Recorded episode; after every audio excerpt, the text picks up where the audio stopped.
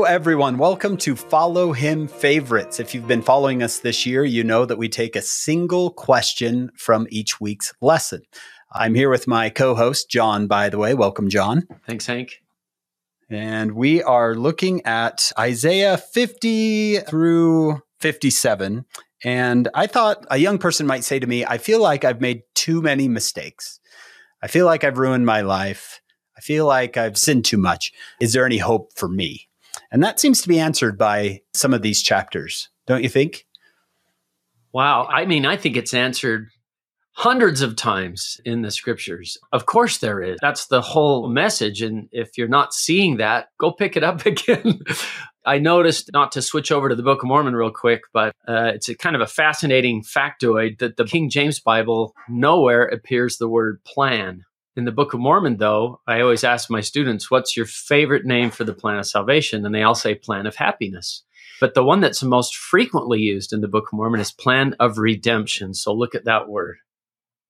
I've done too much. Oh, no, you can be redeemed. And that is the most common and it's used by Alma's four sons of Mosiah, who were troublemakers out with Alma the Younger trying to destroy the church.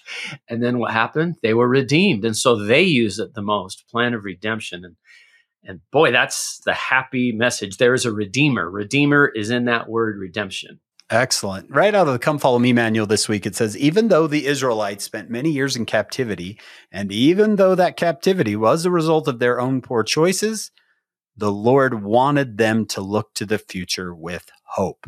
And we can say that same thing to those listening even though some of the things we go through are a result of our own poor choices, that that's happened to me many times. Me too. The Lord wants us to look to the future with hope. I, he says in Isaiah 54, I have called thee. Yes, things have been bad, but with great mercy I will gather thee. Great mercies of the Lord are available to you. He wants to bless you.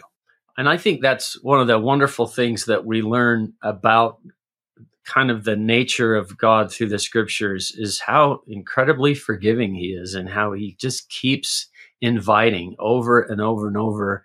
And when we do dumb things over and over and over, he just keeps inviting over and over and over. It's like he said, Yeah, you didn't like the consequences of that, did you? But come up to higher ground because I'm here and I'd love to take you by the hand and bring you back.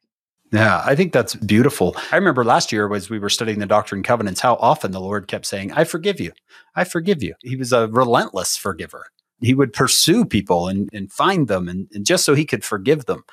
And sometimes we think, oh, the Lord, he doesn't want to see me. He doesn't want to talk to me. He doesn't want to hear from me. That voice is not the Lord's. The Lord wants to talk to you. You're never unworthy to pray. You're never unworthy to go before your Father in heaven or go before your Savior and just talk talk out your feelings and let them know that you want to do better and that you're weak. It's okay to tell them that you're weak. They know, right? They're filled in on your life.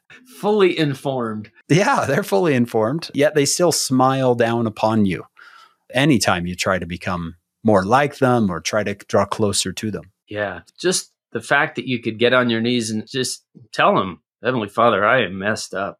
Just that right there is huge. He knows that you did, go tell him and talk it out, like you said. I think I've said it before, but a little quotation I heard years ago Satan trembles when he sees the weakest saint upon his knees or upon her knees. So get on your knees and just tell him because what we've been reading, Hank, over and over again is that promise of, I'm ready to take you back. I will take you back. And he knows you're going to mess up again and again and again. And he still loves you. There's this great verse in Isaiah 54 where the Lord said, The mountains shall depart, the hills will be removed, but I will still love you. You know how long it would take for a mountain to erode? That's a lot of erosion. yeah. He's like, Do you see, do you see Mount Everest? Mount Everest will erode to nothing, and I will still love you. Are you convinced?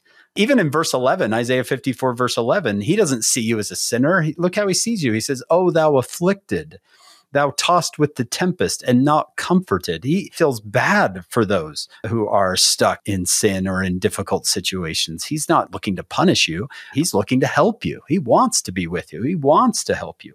He says, I can protect you. Come to me and I can protect you. So, to anyone out there who feels like, oh, Hank, John, I've, I've done too much, I'm lost, you're not lost to him. You're only a prayer away start doing the little things that you know you can do, reading a few scriptures, listening to the Follow Him podcast, you know, maybe get rid of some of the accounts that you follow on Instagram or on TikTok and just slowly make those changes and you'll see the Lord come into your life. And he'll help you rearrange things. He's good at that.